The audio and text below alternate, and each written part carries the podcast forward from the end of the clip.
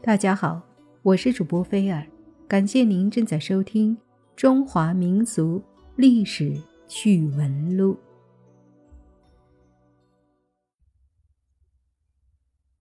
在一千六百多年以前的东晋国都建康，有个惠利和尚，打着皇帝的幌子，到处化缘捞钱。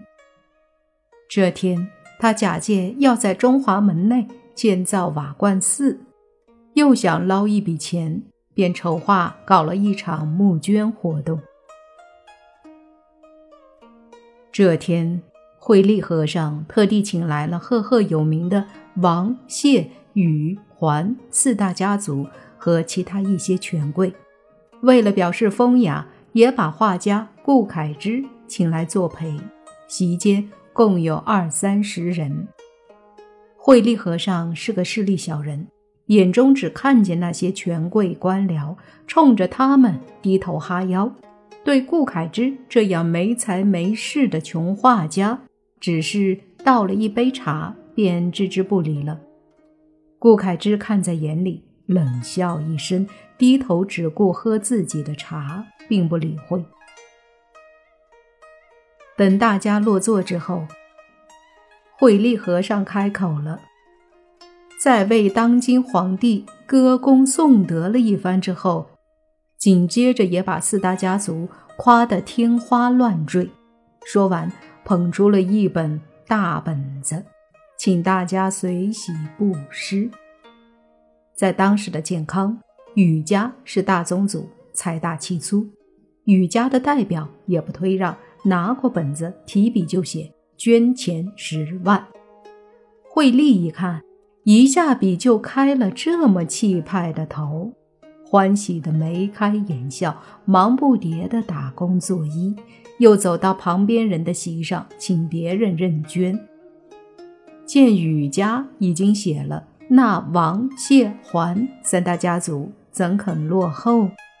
也都纷纷提笔跟着写上捐钱十万。接着，本子递到了顾恺之的前面。顾恺之看也不看，只是淡淡的说：“还是请各位先来。”说完，杯子一举，照旧喝他的茶。慧利和尚本来就看顾恺之穷酸小气，见他不理不睬，也不生气，顺势把脸一扭，将化缘步子挨个轮流传下去。其余在座的官绅们没有办法，有捐一万的，有捐五千的，也有捐八百的。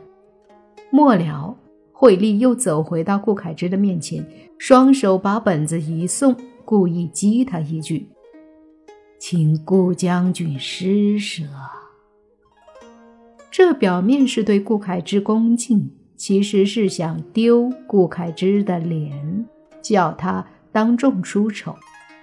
顾恺之见画圆的本子又送了回来，点头笑笑，把茶杯一放，大大咧咧拿过本子，连画几下，画好后把本子一合，还给惠利。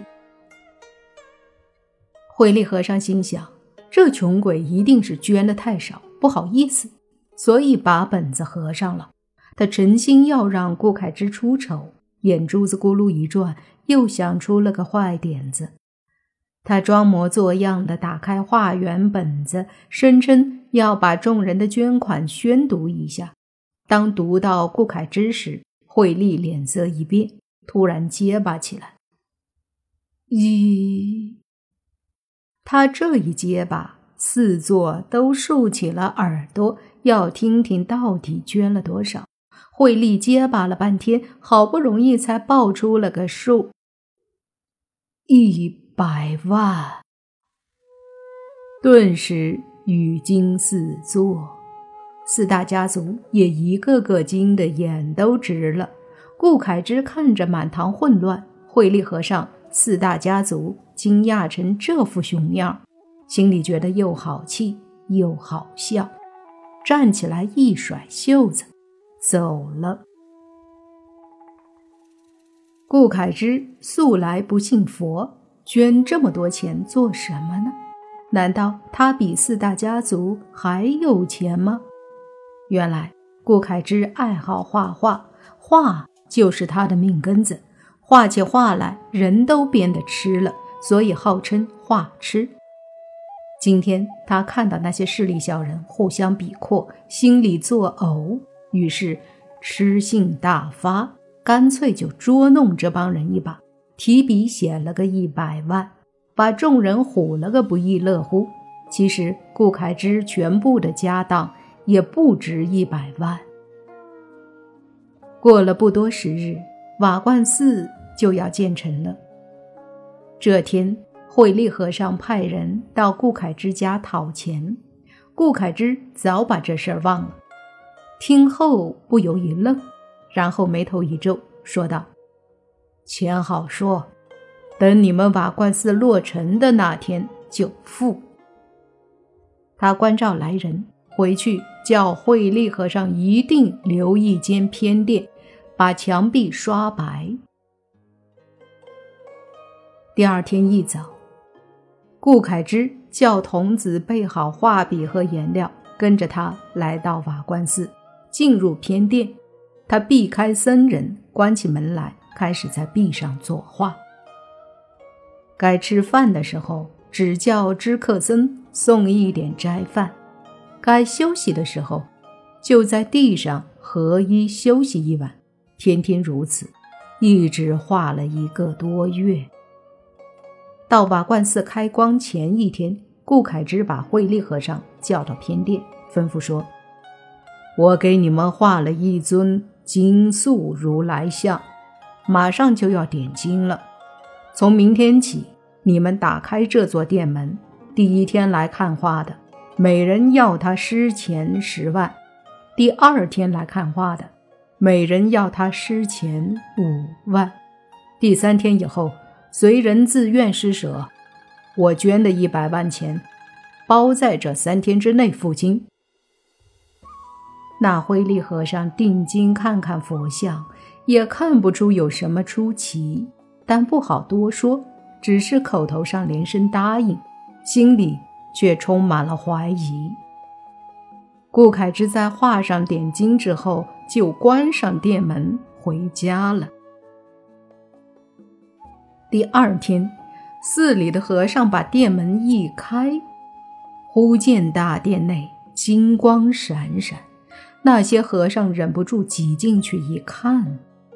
壁上的金塑如来面带笑容，眼睛好像会说话，抬脚似要走出墙壁，全身光彩闪闪发亮，把整个偏殿照得金亮金亮的。于是，如来显圣、活佛现身等等传言立即传遍了京城。